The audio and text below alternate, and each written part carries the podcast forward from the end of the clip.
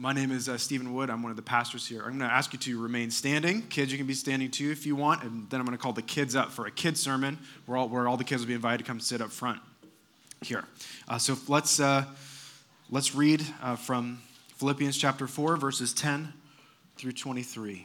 And have the bulletin handy. I'll be coming back to it, particularly when I have the, the sermon for the grown ups after the kids' sermon. God speaks to us this morning in his living word. I rejoiced in the Lord greatly that now at length you have revived your concern for me. You were indeed concerned for me, but you had no opportunity. Not that I am speaking of being in need, for I have learned in whatever situation I am to be content. I know how to be brought low, and I know how to abound in any and every circumstance. I have learned the secret of facing plenty and hunger, abundance and need. I can do all things through him who strengthens me. Yet it was kind of you to share my trouble. And you Philippians yourselves know that in the beginning of the gospel, when I left Macedonia, no church entered into partnership with me in giving and receiving, except you only. Even in Thessalonica, you sent me help for my needs once and again. Not that I seek the gift, but I seek the fruit that increases to your credit. I have received full payment and more. I am well supplied having received from Epaphroditus the gifts you sent, a fragrant offering, a sacrifice acceptable and pleasing to God. And my God will supply every need of yours according to his riches and glory in Christ Jesus. To our God and Father be glory forever and ever. Amen. Greet every saint in Christ Jesus. The brothers who are with me greet you. All the saints greet you, especially those of Caesar's household. The grace of the Lord Jesus Christ be with your spirit. This is the word of the Lord. And all right, you can have a seat, and kids can make your way up to the front. I've got the thing, apparently, really bad right when I, the mic turned on, uh, that I know many of our kids have had. I know some, my kids have had, just a, a cough that just doesn't go away, a phlegmy cough. So I apologize to everyone for how my voice sounds awful.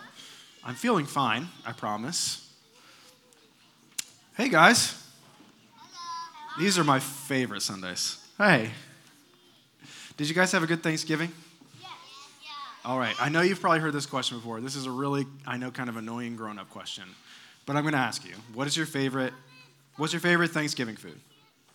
Favorite Thanksgiving food? Maisie. Pumpkin pie. Great answer. You never, Everett has never tried pumpkin pie. Do you have another favorite, favorite food, Everett? Turkey. A good, good, solid answer.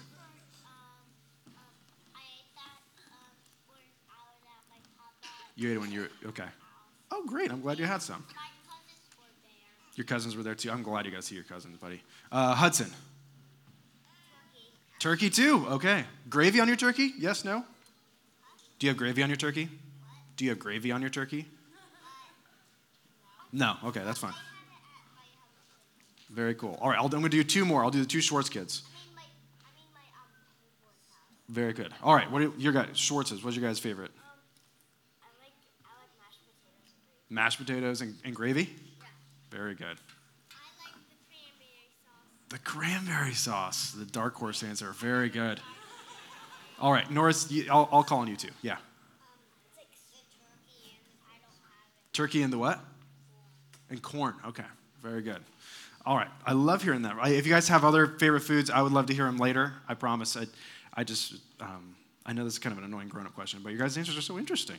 Okay, so Thanksgiving is over, which means I'm sure some people here, your guys' houses have been decorated now for Christmas. And I want to I want to hear from you guys. What would a an amazing Christmas look like and what would a terrible Christmas look like as you guys are now counting down the days? Uh, what would an amazing Christmas look like?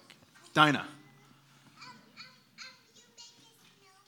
Making a snowman would be for an amazing Christmas. That, would, that is, yes. Uh, yeah, Joel. Spending time with your family. Yes, yes, very good. Um, all right. Darcy, I haven't called on you yet. Yes, an amazing Christmas.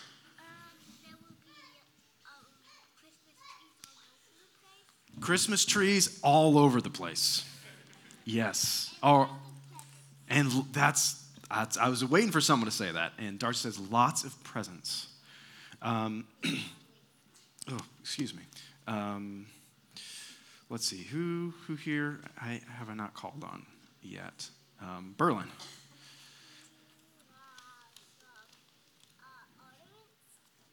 Ornaments. Yes, ornaments. Miriam, what about you?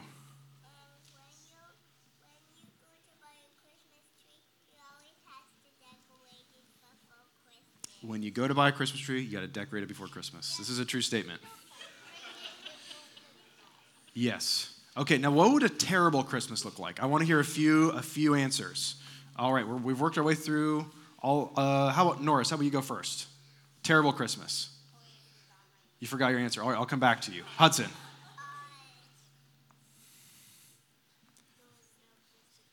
No Christmas trees. That would be sad, huh? James. No presents. Do you have an answer, Hank? Yeah? What would a terrible Christmas look like? A monster. That would be terrifying. All right, I'm going to take one more. Uh, I'm going to, okay, Everett, last one for this question. Ter- a terrible Christmas.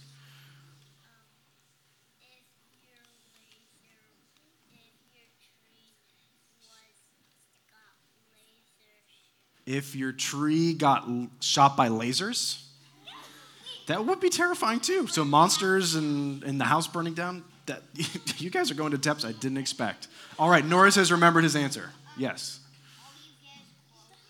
All you get is clothing. Norris.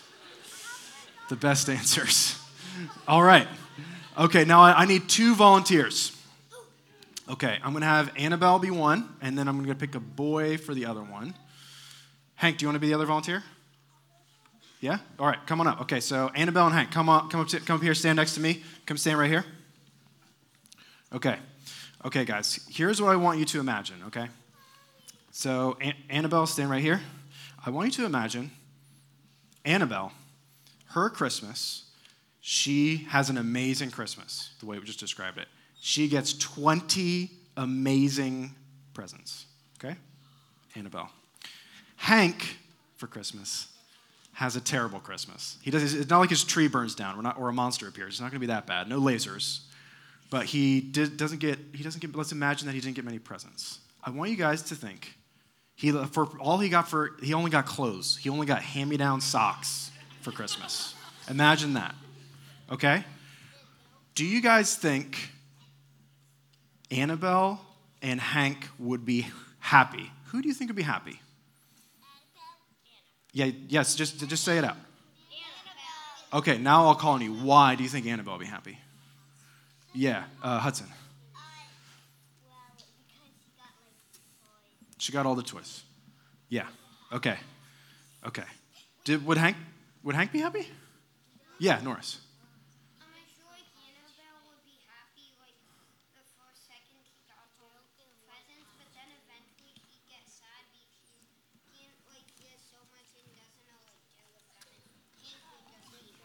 Yeah, okay, so so Nora says that Annabelle should be happy at first with all of her presents, but eventually she probably gets sad or bored, like she wouldn't know what to do with all of it.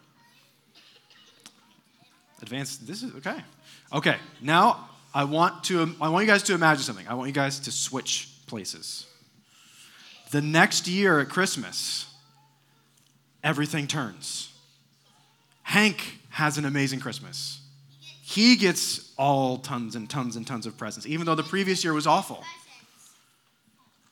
And then, but Annabelle, fortune's turn, something happened. She doesn't get all she gets from all she gets is, is a beat up toy from her older brother for Christmas. No, or clothes. Isaac says he would not do that. Will will these kids so will these kids well who will be happy now? Who will be happy now? Isaac. Hank. Hank. You think Hank? Because. Okay, so so okay, so there's a way here that the kids will they'll not end up not being happy even though they get lots of toys. You're saying? Oh, I lost the toy. We've lost toys. Oh, yes, uh, James.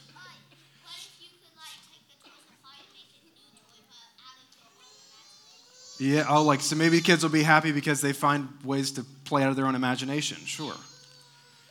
Okay. All right. You guys did a great job. You can, you can take a seat. So, I hear, you guys, good job, man. You can take a seat.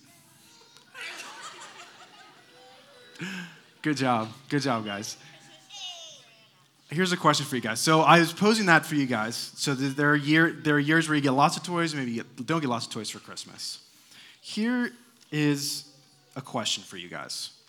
So we tend to think right away that whoever gets the most presents will be the happiest, right? And you guys are really advanced and you're thinking of ways that maybe you aren't. But did you guys know? Did you guys know that some of the that often the richest people in the world, the people who have the most things, tend to be the least happy people in the world? Why do you guys think that is? And I'm saying this as a guy who just wants more things, just like anyone else. Why do you guys think it is? Uh, yeah, Isaac. Yeah, maybe people they don't have they don't they, they don't know what to spend their money on. Okay, that, that sounds like a problem I'd like to have. Yeah, what do you guys think? I want to hear the kids' answer. Why do you think folks who tend to have a lot of money tend to be the least happy? Yeah, Maisie.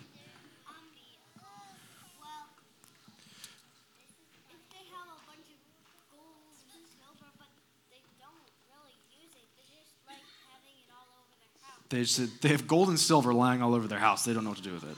That would be, that would be really distressing. I'll take that problem any day, though. Um, all right, Ina.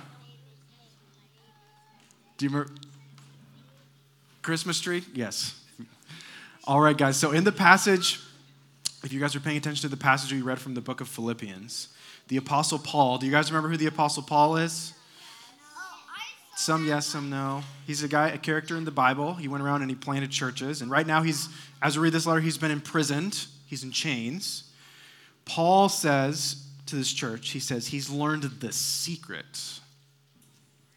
The secret to being content, which is kind of a way of like saying being happy. He's learned the secret to being happy when he has a lot, like when one kid up here has a lot, and also the secret to being happy when he has a little. It's a secret. And you know, when things are secret, that's always cool, right? Like a, an ordinary handshake's not very interesting, but a secret handshake's really cool. It's the secret. If it's a yeah, you can't tell the people. But Paul t- he tells us what the secret is. The secret to being happy with a lot or with a little. All right, all right. Do you have any guesses on what the secret is, Everett? What do you think the secret is? It's hard to guess. All right, okay, let me tell you what the secret is. The secret, what's the secret for Paul to being happy when he has a lot or when he has a little? It's just simply, I'll, I'll, I'll, I'm going to I'm going to teach you this, don't worry. It's that Paul has Jesus. Is that what you're going to say? I should have called on you. It's that, it's that he, has, he has Jesus and that, that Jesus is with Paul. And even when he has when he has a lot and he's bored because of all the stuff he has, because he has gold and silver bars lying around his house, he has Jesus. And when he has little, when all he gets for Christmas is hand me down socks or he just gets clothes, he has Jesus. And Jesus and Jesus is better, and this sounds kind of cheesy, guys, I know. And it's like presents are so amazing. But Jesus is better than any of the gifts that we get at Christmas. He's so good that he makes us, he can, we can be happy in him. We can be content in him, no matter how much or how little we have. Do you guys want to know that? So that's the secret, is that Paul has Jesus. But there's actually kind of a secret behind the secret. And it's this. And you guys can take this back and maybe you can ask your parents or your grandparents what this means. And the secret behind the secret, it isn't just that Paul has Jesus, but that Jesus has Paul and will never let him go, no matter what. That may sound kind of confusing. So you can maybe ask your grown ups about what that means. No matter how little Paul has or how much Paul has, Jesus has Paul. Okay? All right, let me say a prayer for you guys. It's been really fun. You guys did great. Uh, Father, I thank you for these kids, and uh, I pray you bless them this morning. I thank you that they're part of our church and they get to join us for worship, and I pray a blessing on them in this waiting for Christmas season, I pray that they would have a wonderful Christmas 29 days from now. And uh, bless the rest of our service and us having them here. In Jesus' name, amen. Amen. All right, you guys can go back to your seats. Give them a round of applause, everyone. They did great.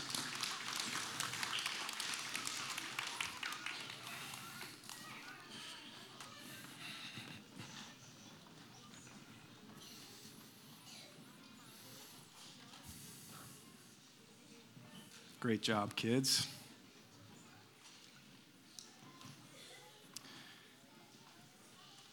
I invite you to have the, the handout in front of you. I'll be referring to the pa- verses from this passage here and there throughout uh, my sermon. Why have we been in Paul's letter to the Philippians this fall? As I was praying for our church and those who regularly attend our church, those who visit our church last spring and last summer, I, I sensed uh, in my prayers for you all, uh, I just really heard, felt like what seemed like a common cry coming from a lot of our hearts, uh, which is that my, my life isn't what I hoped it would be. My life isn't what I expected it would be. And I thought Philippians is a book that could get at that heart question for us as a church. And um, I, I my, my life isn't what I expected it to be. Um, the biggest demographic in our church are folks in their 30s to early 40s. I'm on the younger wing of that. But we're like reaching this, this stage of adulthood of life where like the age of like limitless options of anything that our life could be is like increasingly behind us. And like life is set in. But that cry of the heart my life isn't what i hoped it would be you could be feeling it no matter what age you're at. If you're here and you're a teenager or in your early 20s you could be feeling that in a sharp way. If you're old enough now to get senior di- discounts in places there are definitely ways that you could be feeling that, perhaps even more acutely than someone who's my age. Why are we feeling this? Perhaps our, our friendships haven't been the way that they, they've been harder than we expected. Friends have moved away, people have changed, or we've changed. Our careers haven't gone the way that we expected them to. Maybe we're fighting to hold on in tough economic times, or we've gotten what we wanted. We've reached the major milestones and it feels empty. Or we're in our careers and we're just bored. Maybe our family life hasn't been what we hoped it would be. Family members have gotten sick or died. Perhaps marriage has lost its joy or it's just gone. Or marriage is barely there and it needs to be totally rebuilt. And being part of the church has been hard in ways that you may not have expected, or perhaps in ways you did expect. My life isn't what I hoped it would be. And we look around and we say, Surely, God, this isn't all that you have for me. So I'm going to conclude this sermon series on the Paul's letter to the Philippians using this letter, using particularly chapter 4, verses 11 through 13, aiming directly at that cry of our hearts. I invite you to be pray, pray for me as I speak about this matter. Like that heart level cry. I know by like knocking at this door, it's walking in some of the deepest corners of our hearts, the places of the most pain, the most sadness, and the most anger. And I would invite you to let God minister to you in that place today. Minister to you there. And if you're here and you would say, I don't think that really dark, sad sentence would apply to me, that's okay. Great. High five. I'm, thankful for you. Um, it probably will someday. So store it away. And like I said, I'll be drawing largely from verses 11 through 13 in this passage, but I'll also be drawing from themes from the rest of the letter. And I just have two points and it's that, it's that Christ is our satisfaction and Christ is our strength. So, first off, about Christ is our satisfaction. Uh, this passage is the end of the most famous thank you letter ever written. Uh, this letter, uh, Paul wrote this letter in response to receiving a, a, a person named Epaphroditus from the Philippian church, came, checked on him, and gave him a big financial gift from the Philippian church. And Paul writes, this is the section of the letter where Paul really, he thanks the Philippian church for this gift. And Paul walks, as he gives this thank you, he walks this careful line. I don't know if you detected this as we were reading this passage. First off, Paul's just, he's really warm, friendly, and joyful, and he expresses a huge thanks to the Philippians for their big gift. In verses 14 through 16, he recounts the ways that the Philippians have partnered with him, financially and otherwise, in the gospel. He's like, hey, in the beginning, when I left Macedonia, no church entered into partnership with me except you. Even when I was in Thessalonica, you sent me help for my needs once and again. He remembers the past things that they've done. It's him being grateful for them. He says in verse 18, Your gift, it was, it was a fragrant offering, a sacrifice acceptable to God. What they've given to Paul, he says, they've given to the living God. There's a whole theology of generosity in there that we, we don't have time for today. But you can hear Paul is incredibly grateful for this church that loves him so well.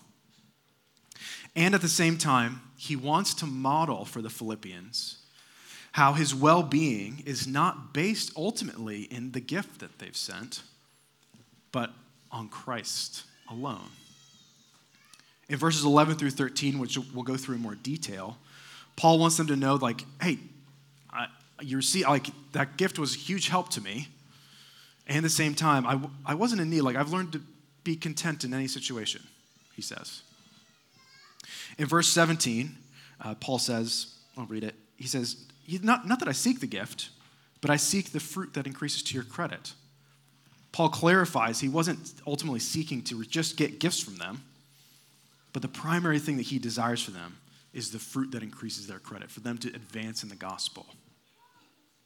He wants them to grow in maturity in Christ, which the gift shows that they are. Which is all just to say, as you, as you get this picture together, like Paul's not, he's not like a theology robot monk. You know, he's not like, I have Jesus, therefore everything's okay. He's a man of flesh and blood. He needs food and friends.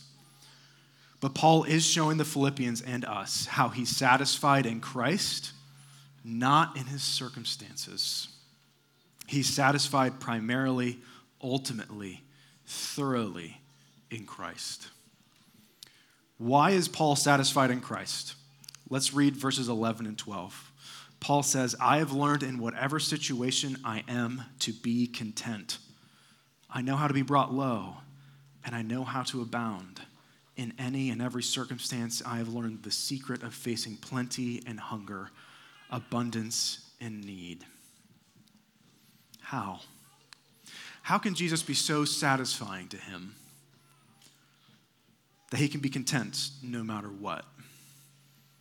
And looking at this and looking at this letter, I would point out two ways that Jesus can be so satisfying, that he is so satisfying to Paul. These aren't exhaustive, but this is the start of it.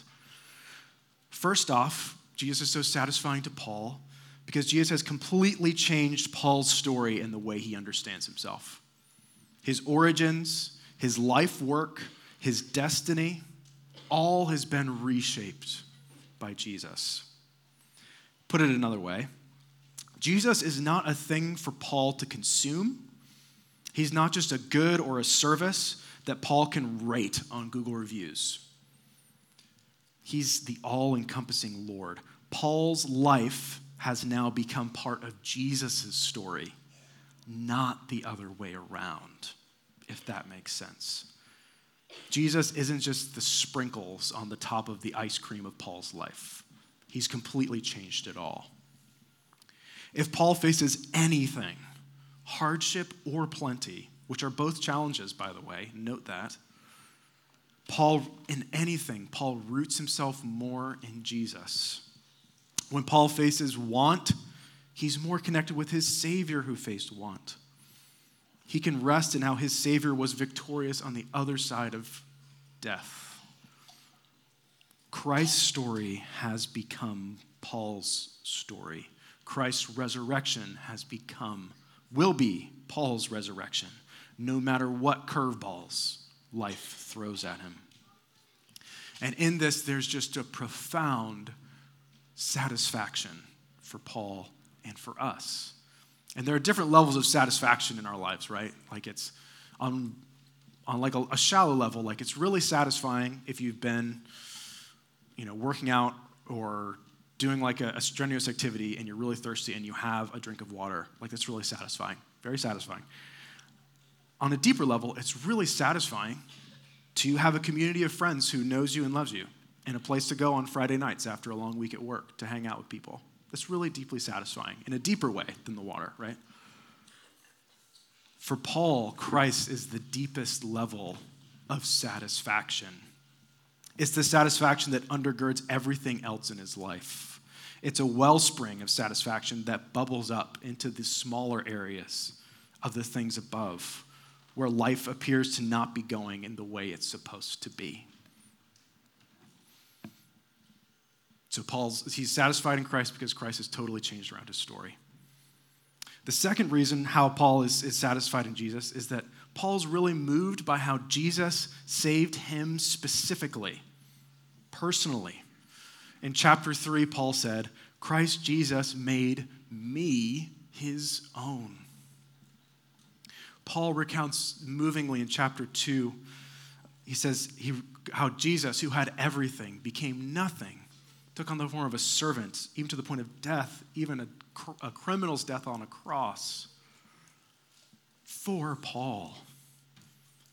It's a very personal satisfaction, knowing he's, very, he's personally loved by this Jesus. Jesus' love for Paul, it's not that's something Paul read about online. It wasn't a comment on social media. Jesus literally lived, literally died, and literally rose again for Paul and for us. It's, per, it's, it's a personal satisfaction, it's a, a specific satisfaction. So, as you, we, you consider, as we consider how our life isn't what we hoped it would be, here's what this means. Whatever thing, whatever thing, and we want so many good things in the ways that we're, we feel that gap in the sadness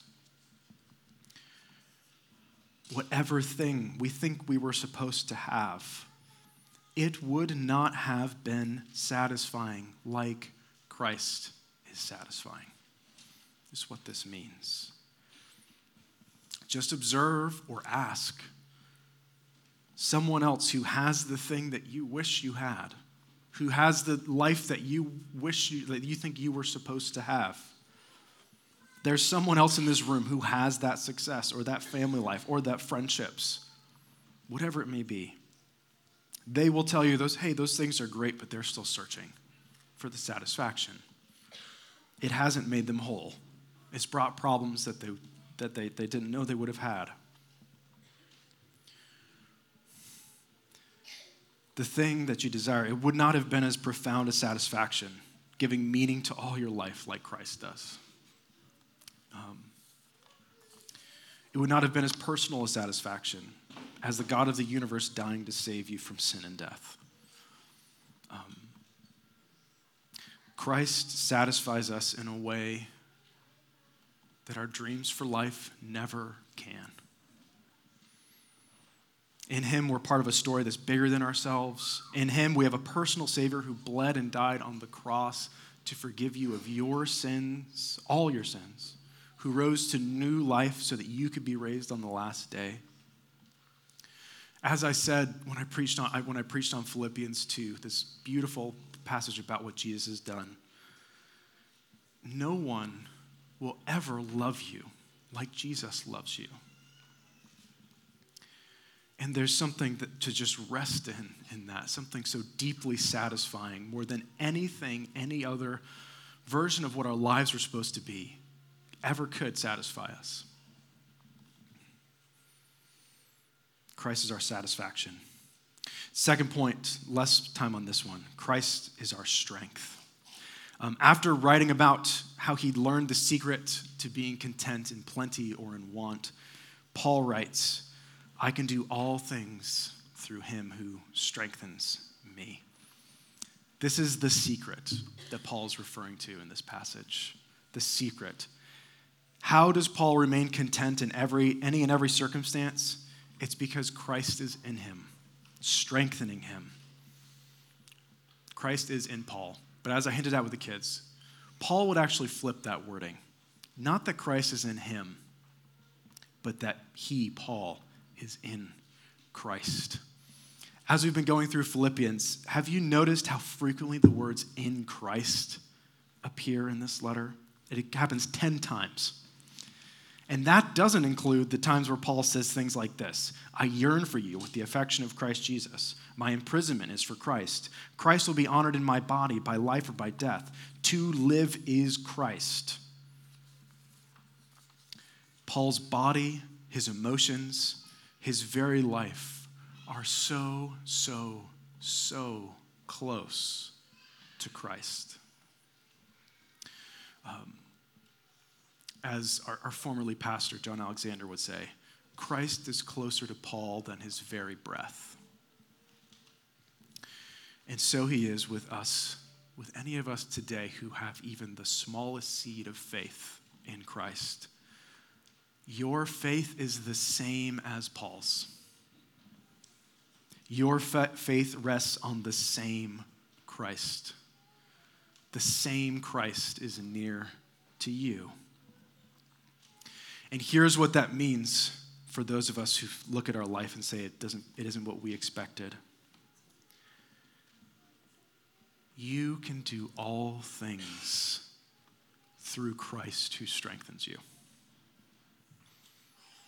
You are capable of so much more than you think because Christ is capable of so much more than you can imagine in Christ, as you, as like the, as you face that gap every day, in Christ, you have a wellspring of love, endurance, peace, and joy that's within reach at all times. And I just want you to know like, God isn't done with you, He has work for you to do. And He's given you the strength in Christ to do it. So, to conclude our, our sermons on this remarkable letter, I want to offer you an invitation, whether you're here and you have that faith in Christ or you don't. I want to invite you to lay down your dream of what your life was supposed to be and turn to Christ, who will satisfy you more deeply and personally than any dream life ever could. And I want to invite you to lay down your dream for what your life was supposed to be and turn to Christ, who will strengthen you to live the life that He has put in front of you. And take comfort that Jesus, this is the last words to his, his disciples in the Gospel of Matthew. Take comfort that He is with you always, even to the end of the age. In the name of the Father, Son, and Holy Spirit. Amen.